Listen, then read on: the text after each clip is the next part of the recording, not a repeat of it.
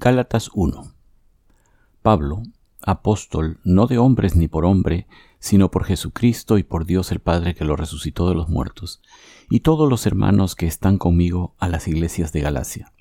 Gracia y paz sean a vosotros de Dios el Padre y de nuestro Señor Jesucristo, el cual se dio a sí mismo por nuestros pecados para librarnos del presente siglo malo, conforme a la voluntad de nuestro Dios y Padre, a quien sea la gloria por los siglos de los siglos. Amén. Estoy maravillado de que tan pronto os hayáis alejado del que os llamó por la gracia de Cristo para seguir un evangelio diferente. No que haya otro, sino que hay algunos que os perturban y quieren pervertir el evangelio de Cristo. Mas si aún nosotros o un ángel del cielo os anunciare otro evangelio diferente del que os hemos anunciado, sea anatema.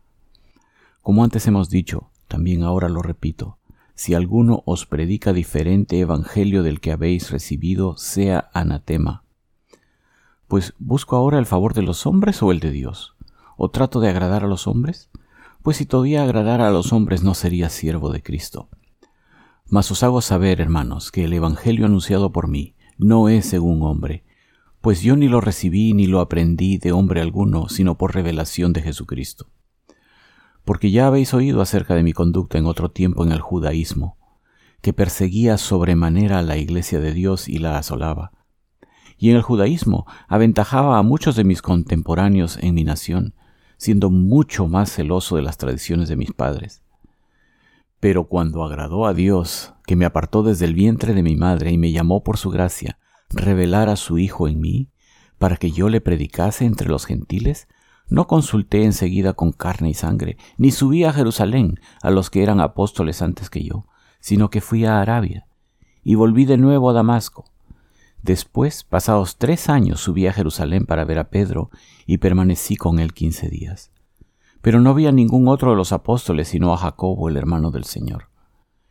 En esto que os escribo, he aquí delante de Dios que no miento.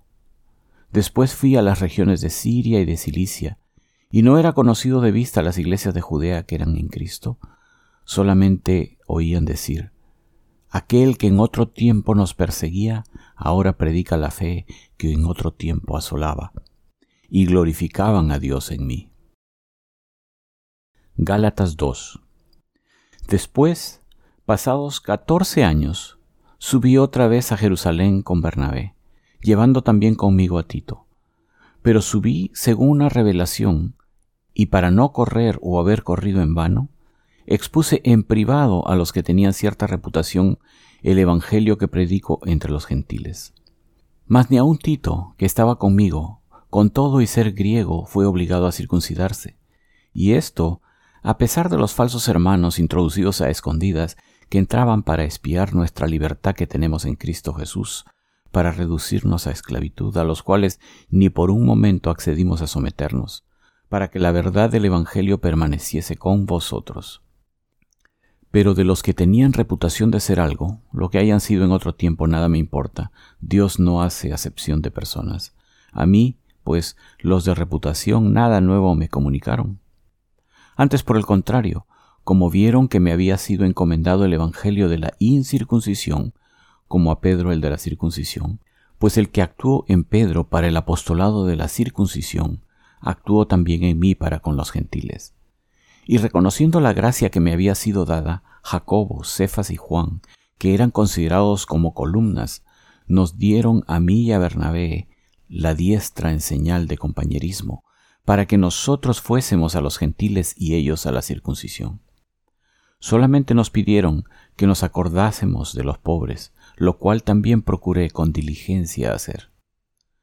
Pero cuando Pedro vino a Antioquía, le resistí cara a cara, porque era de condenar. Pues antes que viniesen algunos de parte de Jacobo, comía con los gentiles, pero después que vinieron, se retraía y se apartaba porque tenía miedo de los de la circuncisión y en su simulación participaban también los otros judíos, de tal manera que aún Bernabé fue también arrastrado por la hipocresía de ellos. Pero cuando vi que no andaban rectamente conforme a la verdad del Evangelio, dije a Pedro delante de todos, si tú, siendo judío, vives como los gentiles y no como judío, ¿por qué obligas a los gentiles a judaizar? Nosotros, judíos de nacimiento y no pecadores de entre los gentiles, sabiendo que el hombre no es justificado por las obras de la ley, sino por la fe de Jesucristo, nosotros también hemos creído en Jesucristo, para ser justificados por la fe de Cristo y no por las obras de la ley, por cuanto por las obras de la ley nadie será justificado. Y si buscando ser justificados en Cristo, también nosotros somos hallados pecadores, ¿es por eso Cristo ministro de pecado? En ninguna manera porque si las cosas que destruí las mismas vuelvo a edificar, transgresor me hago. Porque yo por la ley soy muerto para la ley, a fin de vivir para Dios. Con Cristo estoy juntamente crucificado, y ya no vivo yo, mas Cristo vive en mí. Y lo que ahora vivo en la carne, lo vivo en la fe del Hijo de Dios, el cual me amó y se entregó a sí mismo por mí. No desecho la gracia de Dios, pues si por la ley fuese la justicia, entonces por demás murió Cristo.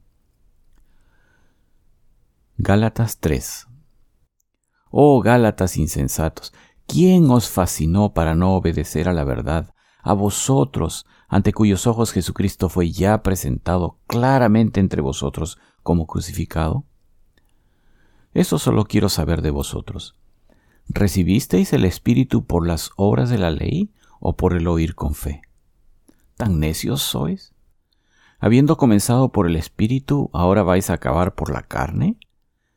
¿Tantas cosas habéis padecido en vano? Si es que realmente fue en vano.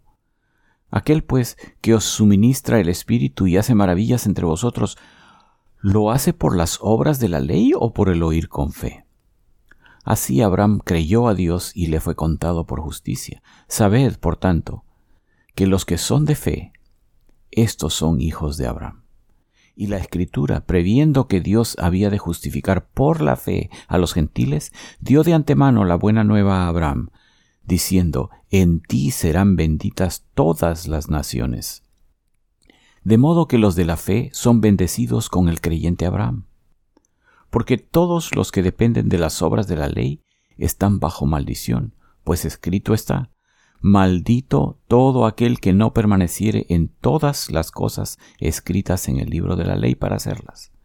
Y que por la ley ninguno se justifica para con Dios es evidente, porque el justo por la fe vivirá. Y la ley no es de fe, sino que dice, el que hiciere estas cosas vivirá por ellas.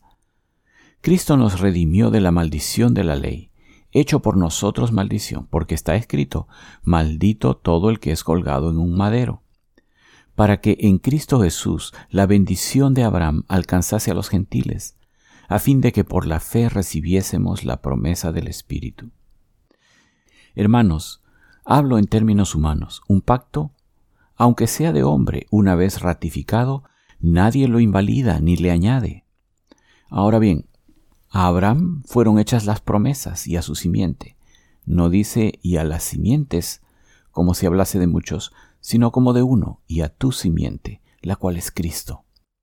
Esto pues digo, el pacto previamente ratificado por Dios para con Cristo, la ley que vino 430 años después, no lo abroga para invalidar la promesa.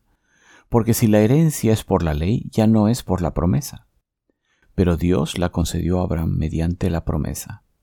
Entonces, ¿para qué sirve la ley? Fue añadida a causa de las transgresiones, hasta que viniese la simiente a quien fue hecha la promesa, y fue ordenada por medio de ángeles en mano de un mediador. Y el mediador no lo es de uno solo, pero Dios es uno. Luego la ley es contraria a las promesas de Dios en ninguna manera, porque si la ley dada pudiera vivificar, la justicia fuera verdaderamente por la ley.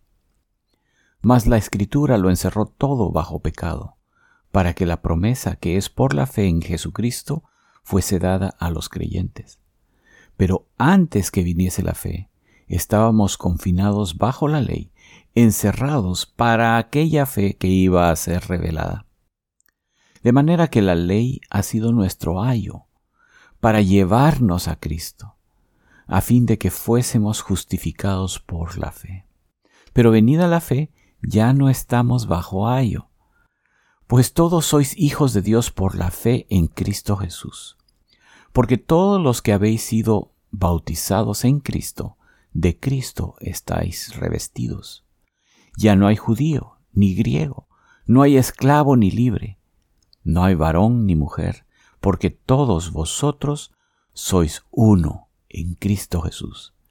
Y si vosotros sois de Cristo, ciertamente linaje de Abraham sois y herederos según la promesa.